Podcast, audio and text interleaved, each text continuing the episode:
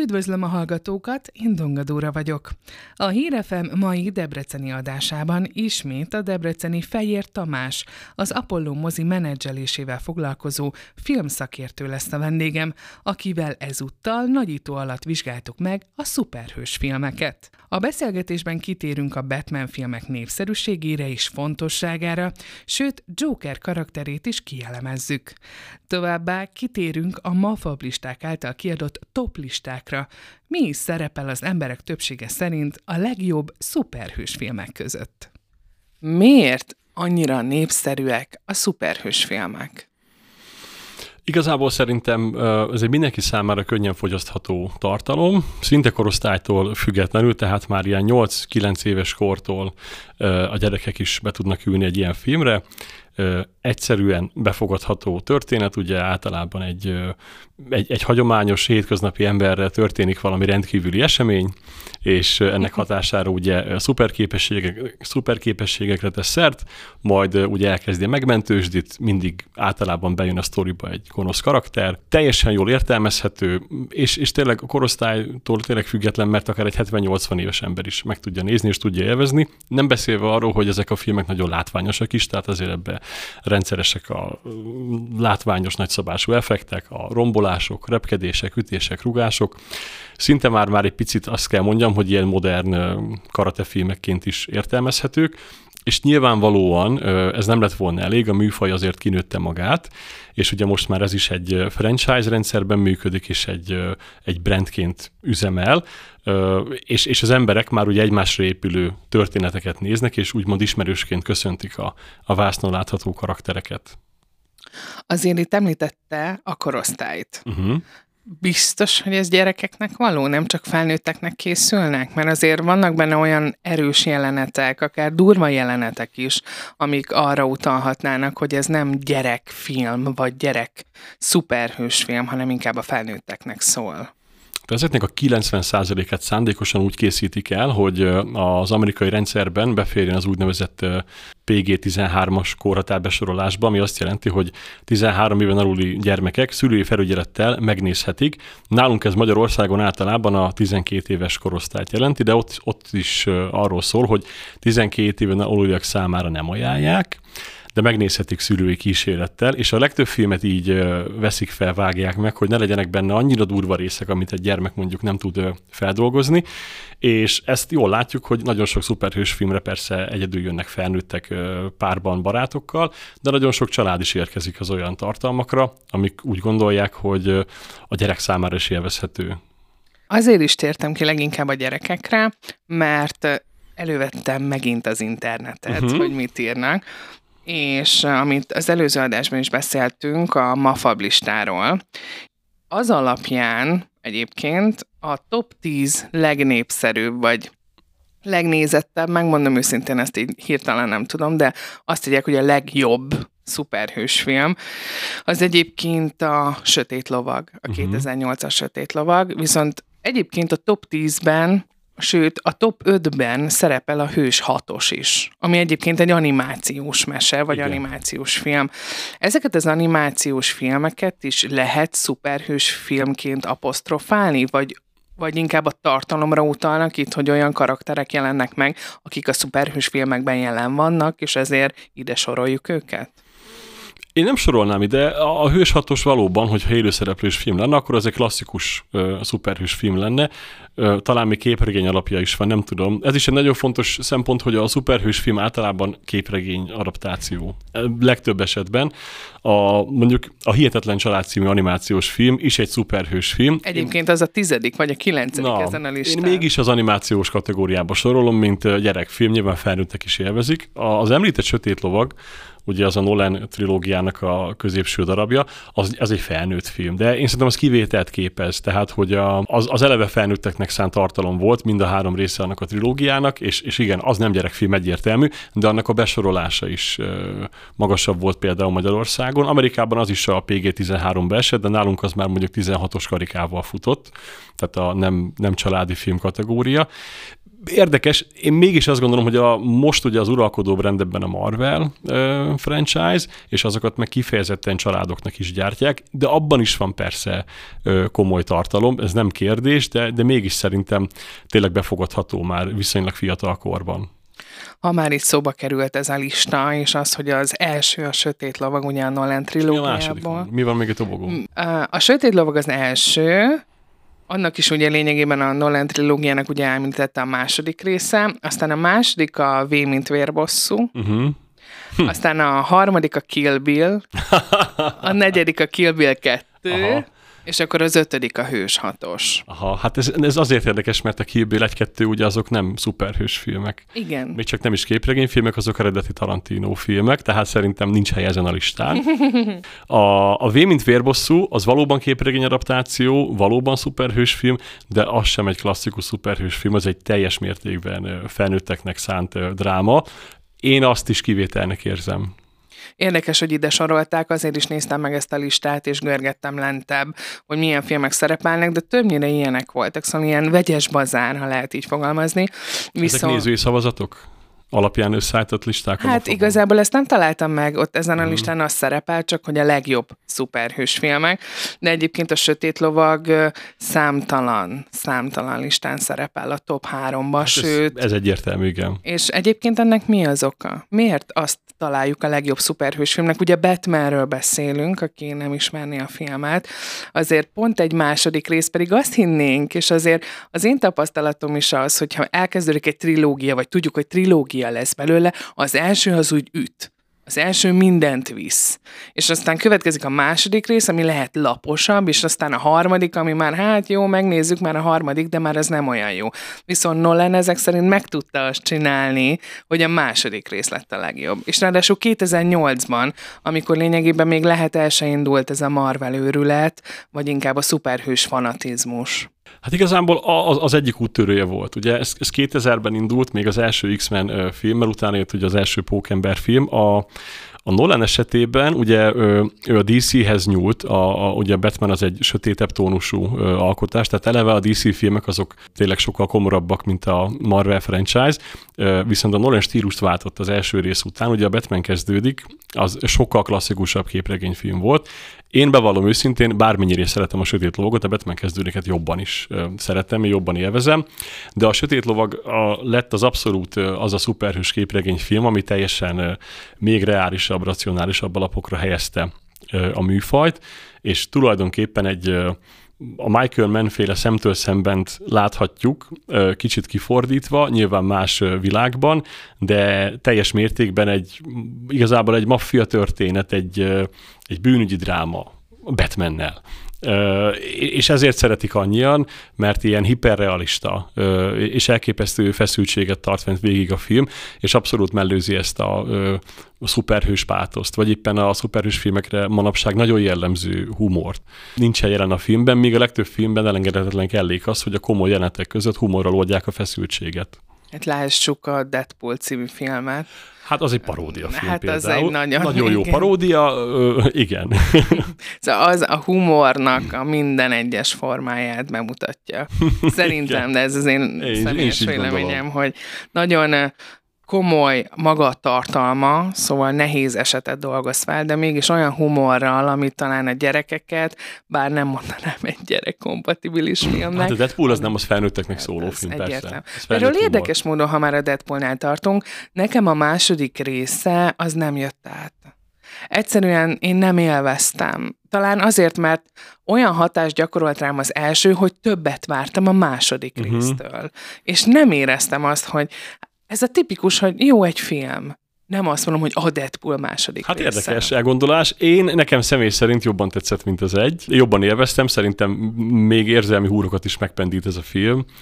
De ízdések és pofonok, azért én egy helyen tudom kezelni a kettőt. Tehát nem hiába várják annyira a harmadik részt.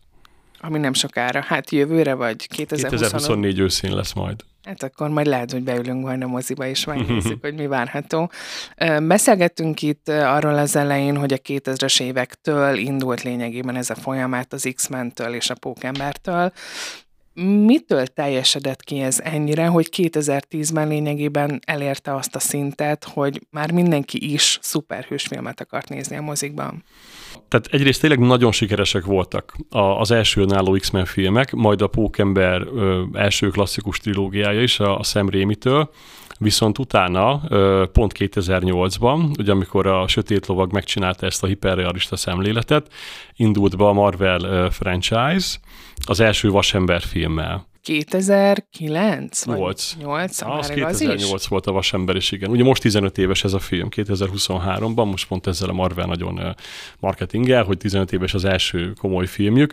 És hát ugye az első Vasembernél már elkezdték felfűzni a, az egybefüggő történet szállt, hogy annak a végén jelenik meg a, az ikonikus karakter, a Nick Fury, aki majd össze fogja szervezni a bosszúállókat. Tehát már eleve egy ilyen hatalmas léptékben gondolkodtak, és rendkívüli módon kielégítette ez, a, ez az egész terv és prezentáció az amerikai rajongókat, és általában ami az amerikaiakat lenyűgözi, az valahogy átgyűrűzik hozzánk, főleg az internet korában, és így Magyarországon is egy hatalmas rajongói bázist alakított ez ki, Szerintem itt, itt jött be az, hogy tényleg az emberek tudják, hogy mi a Marvel, ismerik a karaktereket, tudják, hogy ki kit követ, és mi mire épül, és megbíznak ebben az egészben, és tudják, hogy ha elmennek egy ilyen filmre, akkor egy olyan szórakozást kapnak, ami nem zökkenti őket ki túlságosan a komfortzónájukból, de megéri a mozi egy árát. Ha már szuperhős filmek ugye a témánk a mai adásban, itt azért meg kell említeni, és korábban beszélgettünk nemrég arról, hogy melyik lista mit tükröz, úgy értve, hogy mit nevez szuperhős filmnek. És találtam egy másik listát, Na, ahol a portálon azt írják, hogy az utóbbi tíz évről beszélünk, uh-huh. nem mentünk egészen vissza 2000-ig, utóbbi tíz évben a legjobb szuperhős film, ami az első helyre került, az a 2019-es Todd Phillips rendezte Joker. az egy nagyon érdekes az film. szuperhős film. Nem. De, de szerintem abból megjelenik a karakter, és lehet, hogy erre építették fel, de hát Jokerről tudjuk, hogy annyi megformálója volt már annak a karakternek, hogy lehet, nem is lehetne kiemelni egy tökéletesen. De ez egyébként visszatérve a kérdésre, hogy miért sorolhatták ide ezt, ezt a filmet egyáltalán? Hát hiszen a Joker karaktere a DC világából jön. Egyébként szerepel a filmben Batman is gyermek Bruce Félig meddig, igen. De egy különálló, tehát hogy már a film alkotó is ezt letisztázták, hogy ez egy különálló világ, és nem része a nagy fősodorbeli eseményeknek. De valóban a karakter képregényből lett átemelve, és ezért szuperhős film, miközben a Joker valójában egy pszichotriller, egy dráma egyértelműen, sőt kiváló, párját ritkító, nagy hatású film, de nem szuperhős film, úgyhogy szerintem ezt a listát is rosszul csinálták. Tehát, én ezt special mentionbe tudnám oda tenni, hogy a Joker nagyon jó, de hát ez mm-hmm. tényleg az, az, az, az, az egy dráma. Tehát az azért a Velencei Filmfesztiválon például azt hiszem, hogy a fődíjat elvitte. Hát azért, tehát nem, nem egy képregényfilm, a Velencei Filmfesztiválon nem mutatnának be. Azért a Joker, ha már erről beszélünk, és a filmről nagyon sok megformálója volt ennek a karakternek. Ön szerint nem azt mondom, hogy úgy kérdezem, hogy ki a legjobb, de ki volt az, aki hitelesen formálta meg ezt a karaktert? Én, én szerintem egyértelműen a, a két legelismertebb alakítás, a Jack nicholson és a Heath ledger ugye Jack Nicholson még 89-ben formálta meg az első Batman filmben, Heath Ledger pedig a Sötét Lovakban. Ö, teljesen másként közelítették meg a karaktert, a Jack Nicholson az egy ö, ilyen őrült, kifinomult, ö, ugye üzletember bohóc, ö, míg ugye a Heath Ledger maga ugye az, az ős káosz, egy egy ilyen hippi. De kis túlzással. Mind a két interpretáció szerintem nagyon jó, és nagyon sajnálom, hogy a Heath Ledger nem tudta ezt tovább vinni az ismert okokból.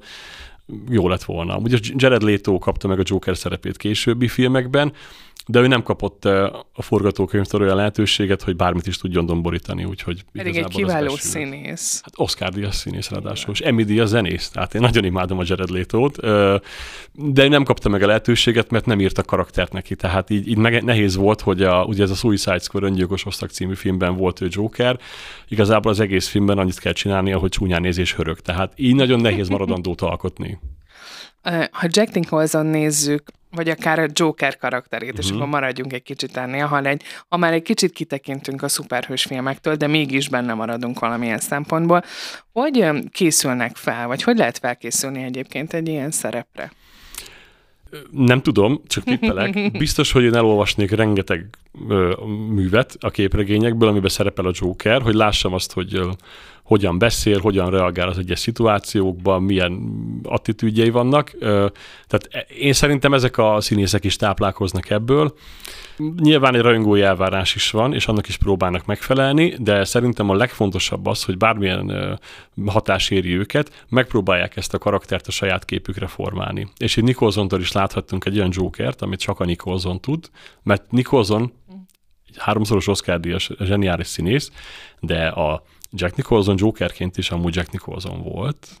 e, és ezzel semmi baj, mert tökéletes az az egész performance, amit ugye láttunk tőle. A, a Heath Ledger pedig ugye szintén egy másik irányba akarta elvinni, e, sikerült is neki.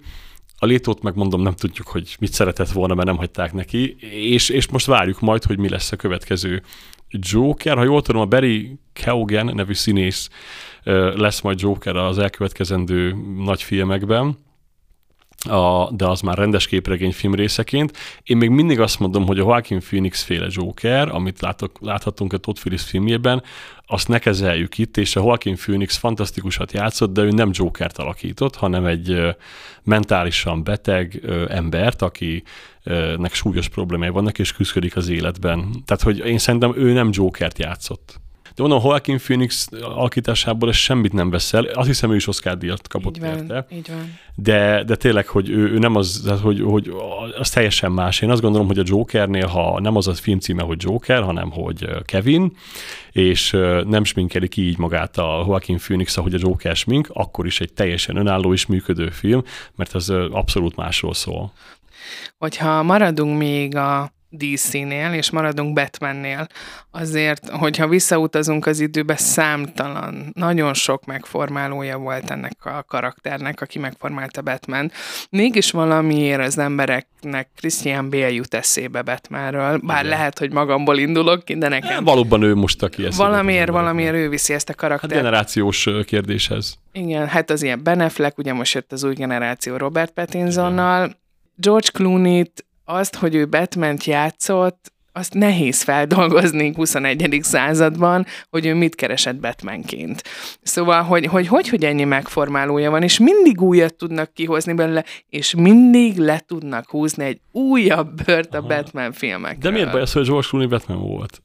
Nekem nem az ő karaktere. Uh-huh. De, de, nekem de nem színész. ő, nekem mint színész, nekem nem sose fog eszembe jutni, hogy George Clooney Persze, Batman volt. George Clooney-nak van tíz jobb filmje, mint a Batman és Robin, Nem. és van húsz jobb alakítása, mint a Batman és Robin. Hát kipróbálták őt is. Most még az első kérdésére ugye ez a ki mire emlékszik, hát ugye aki a Michael Keaton féle Batman-eken nőtt fel, annak Michael Keaton a Batman. Ugye most őt vissza is hozzák majd nyáron a Flash című filmben.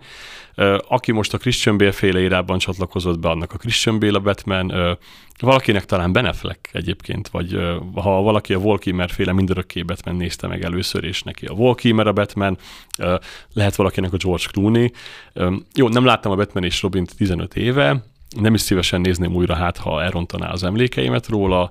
Én gyerekként láttam moziban, nyilván nagyon fiatal voltam, és nagyon tetszett. Ha most jön neki az a film úgy, ahogy van, és most nézném meg, nyilván lehúrognám, de ezeket az emlékeket már a helyén kell kezelni. Nem volt ez egy annyira elvetemült rossz próbálkozás az a Batman és Robin, én meg akarom védeni. De persze, hogy nem jó film, de szórakoztató film. Egy film a Batman sorozatból. Igen. És hogy ö, arra a kérdésről mi a véleménye, hogy hogy lehet még mindig érdekes számunkra Batman, hogy tudnak még ennyi sztorit és bört lehúzni a Batmanről? örökérvényű karakter. Tehát most tényleg csak ez egy nagyon rossz hasonlat, de talán a jelentésbéli párhuzam megállja a helyét. Jézus a, mindig is foglalkoztatni fogja az alkotókat, és mindig elő fog kerülni egy Jézusról szóló film vagy könyv, és a Batman, aki nem Jézus, tehát ez nagyon fontos, de ő is egy olyan mitikus, legendás karakter az emberek tudatában, aki foglalkoztatja őket. És én, én, én azért gondolom, hogy de ha most maradunk tényleg a Batman vonalon, és tényleg elnézést kérek a Jézusos hasonlatért, csak fel akartam hozni valakit, aki mert azt kell mondjam, hogy a popkulturális jelentőségét tekintve, amúgy a két karakter teljesen más dimenzióban, de azonos hatással bírva az emberekre. Ami lehet, hogy egy durva kijelentés, de ezt gondolom. Ö, és a Batman tényleg az egyik legfontosabb popkulturális ikon, és mindig ö, misztikus és érdekes lesz az emberek számára. Beszélgettünk itt a korábbiakban a listákról. És egy újabb lista van. De jó, ez tök jó, szeretem. amiben az szerepel, hogy listázták, hogy melyik a legjobb szuperhősfilm, és itt a Holló című film szerepelt ebbe a listába. Uh-huh, uh-huh. Volt a felemelkedés, ugye ez a harmadik része a Nolan film uh-huh. trilógiának, és az X-mennek az eljövendő múlt napjai uh-huh. című filmje. Ez volt a top három. Na hát érdekes. A, igen, a Holló az egy szuperhősfilm például a Brandon Lee-vel. Szerintem az az. Annak képregény alapja is van. És ott ugye a Hollow az egy olyan, ilyen, úgy is mondjam, fantasy karakter, mint például a, a Penge, ugye a Marvelből, vagy éppen a Morbius, vagy, vagy talán a Spawn, Érdekes, a felemelkedés egyértelműen gyengébb, mint a Sötét Lovag. Ez biztos a Nolan trilógiában, de mégis nagy hatású volt, és azért szépen lezárta a történetet, tehát megértem, ha valakinek az a kedvence. Az eljövendő múlt napja az X-Menből pedig annyira egy meghatározó ö, esemény volt a képregényfilmek világában, ami ö, tényleg így megrengette az embereket, meg a kasszákat is, ez nagyon fontos, hiszen az, az a film hozta először össze a régi X-Men csapatot, a, az új fiatal X-Men csapattal, és hát egy nagyon jó, tehát hogy a, az tényleg dramaturgiailag, forgatókönyv, minden, azt a filmet nagyon összerakták, és abszolút a top 10-ben annak biztos, hogy ott van a hely, ez nem kérdés. A felemelkedés egyébként, hogy itt saját uh-huh. véleményt is belevigyünk, nekem nagyon-nagyon tetszett, viszont annak ellenére, hogy gyönyörű lezárása volt, és, és ott hagyott egy kérdőjelet, de mégis ott volt a film vége, hogy idézőjeles happy end lett, szóval uh-huh. meg volt a filmeknek a hagyományos felépítése, hogy, hogy happy end elvégződött, meg volt egy vége és egy lezárás, azonban nekem annyi minden történt abba a filmbe. Olyan gyorsan, annyi minden, annyi karakter, annyiféle esemény, hogy meg kellett néznem, vagy kétszer-háromszor, hogy sorba rakjam magam, hogy ja jó, ez ennek a következménye, ja, hogy ő amúgy gonosz volt, ja, hogy ő volt a lányának, a fiának az unokatestő. Szóval, hogy ez annyira sok volt nekem az info, hogy össze kellett magammal rakjam, hogy hogyan is áll össze. Hát sokkal nekem... töredezettebb film, mint a Sötét Lovag. Ez egyértelmű, hogy csapongóbb. Így van. Egyetértek. És, és valahogy zavart egy kicsit egyébként, hogy olyan, mintha össze akart volna gyúrni úgy villámgyorsan két és fél órában egy, egy jó lezárást, egy jó filmet. Elnézést kérünk a hallgatóktól, akinek lelőjük a poént, de amikor például ugye meghal a Bén a filmben, akkor az három perc alatt meghal. Nagyon hirtelen történik, így van. És, és akkor ott úgy álltam, vagy ültem a kanapén, hogy és akkor ennyi? Egyetértek, persze, nagy, az, az nagy csalódás a filmben, igen. Tehát, hogy fel van addig építve egy, nagyon egy ellenpólus, nagyon, nagyon karakteres, fantasztikus a Bén, a Tom Hardy ugye nagyon szeretem. Na, én is, igen. És, és igen, olyan hirtelen eltűnik a filmből, és olyan jelentéktelené teszi őt a film pár perc alatt, hogy az, azt én is csalódásként éltem meg. Én a mai napig hiszem azt, és erre nem olvastam semmilyen bizonyítékot, hogy ez a film nem ilyen lett volna, hogyha Heath Ledger nem hal meg. Én szerintem visszahozták volna Heath ledger a harmadik részre valamilyen formában, és akkor egy más filmet kapunk, de ezt már soha nem tudjuk meg. Hogyha áttérünk egy kicsit a DC-ről, a Marvelre. Uh-huh. Azért... Menjünk a Vidám Parkba. és akkor itt jön ez a kérdésem önhöz, hogy egy olyan Vidám Parkba, ami, és akkor nem, nem kis túlzásként állíthatjuk, hogy egy pénzbirodalomba. Abszolút. Mennyire, mennyire van hatással egyébként most ez a filmekre? Beszélgettünk az előző adásban arról, hogy lényegében a marketing és a pénz kiemelkedő fontosságú, hogy jó filmet alkossunk, akár egy ilyen szuperhős filmek tekintetében, vagy a Marvel mozi univerzumban, ha lehet így fogalmazni. Annyira megvetette a lábát ez a franchise, hogy olyan embereket nevelt ki magából, akik már úgy vannak vele, hogy ha évente elmegyünk háromszor, négyszer moziba, akkor csak ezeket a filmeket nézzük meg és én szerintem a Marvel és a DC filmek miatt készül kevesebb nagy költségvetésű, látványos, önálló film, mint mondjuk régen készült ugye a True Lies két tűz között, vagy a Terminátor, a Titanic, akár ezt is mondhatnám, a Forrest Gump. Tehát, hogy ezek a filmek már azért nem tudnak elkészülni, mert mindenki ebben a franchise-ban gondolkodik, és mindenki ilyet akar csinálni, akár nem szuperhős témában is. Úgyhogy szerintem káros, hogy itt vannak a Marvel és a DC filmek. Nyilván jók, mert amikor ezek megjönnek, akkor erre az emberek elzarándokolnak és megnézik, de már más filmeknek sokkal kevésbé adnak esélyt, és ez teljesen látszik a, a filmek bevételein. Itt járunk ugye a rendezőknél, és beszélgettünk róla, és itt van előttem egy lap, amit fel szeretnék olvasni, ez egy vélemény, ez egy rendezői vélemény, méghozzá nem kis embertől, mint James Camerontól, uh-huh. aki teljesen lényegében elásta a Marvel filmeket, vagy inkább a szuperhős filmeket. Mi erről a véleménye? A James Cameron minden tiszteletem, szerintem olyan elvárásokat támaszt a műfajjal szemben, amik nem reálisak. Másfelől meg azt tudom mondani, hogy a nagyon hiányzik a James Cameron a mozis világból, hogy ellenpórusa legyen ezeknek a filmeknek, és ugye önként kivonult az Avatar filmekkel és folytatásaival ebből, de nagyon hiányzik a Cameronnak a, azok az alkotásai, amik korábban meghatározók voltak, és behúzták az embereket a moziba, mert ő is átment franchise-ba, ugye, mint a Marvel filmek, most már csak Avatar csinál, leuralja vele a kasszákat, mindenki megnézi, aztán, hát, hogy én szerintem a Cameron jogos kritikát fogalmaz meg, de most már söprögetnie kéne a saját házatáján is. és, és ezzel nem akarom becsmérelni, mert hát fantasztikus, és nekem hiányzik a régi Cameron. Bármi, tehát hogy akármilyen témához nyúlhatna már, ami eredeti, mert ő abban volt nagyon erős. Nem akarom tőle elvenni, hogy úttörő volt technikailag, de történetmesélésben nem, eredetiségben nem, és én nagyon örültem volna, ha leteszi az avatárt, és most láthatnánk tőle valamit, ami tényleg ellenpólusaként tud működni ezeknek a Marvel filmeknek, és mutassa akkor meg, hogy hogyan kell nagy költségvetésű látványfilmet csinálni, amik ilyen alapokon élnek egy uh, újabb véleményt szeretnék felolvasni. Uh-huh. Ezt nem mondom el, hogy hol olvastam. Jó. Jó, és akkor kíváncsi vagyok, hogy mit gondol. A szuperhősöknek egykoron csupán erőre és fortéra, látványos kosztümre és high-tech eszközökre volt szükségük ahhoz, hogy a nézősereg szimpátiáját birtokolva szállhassanak szembe a világ elpusztítására törekvő ellenféllel. Ám az ezredforduló utáni közönség már a kidolgozott jellemet, a hiteles motivációkat és a sebezhetőséget is számon kéri rajtuk. Ez tök jó. Ezt szerintem maximálisan egyetértek nagyon kell, hogy és embernek el is, el is mozdult ebbe az irányba ez a műfaj. Uh, igen, em, em, embernek látni, ő is meg tud bántódni, ő is meg tud sérülni, mind fizikálisan, mind lélekben, mind mentálisan, ő is küzdködik. Nem hiába annyira népszerű a pókember, és talán a legnépszerűbb szuperhős, mert a még pókember... mindig? Még mindig, mert a pókember egy közülünk.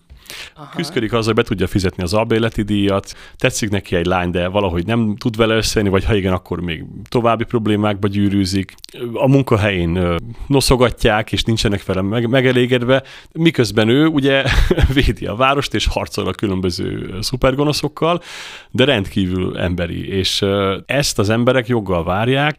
Ezt egyébként egy kommentelő írta, egy eh, angol portálon, és csak így bekommentált, és azért voltam mm, kíváncsi, nagyon igaz. ez a közönség véleménye, szóval ez, ez, egy közülünk. Igen. Köszönöm szépen. Köszönöm.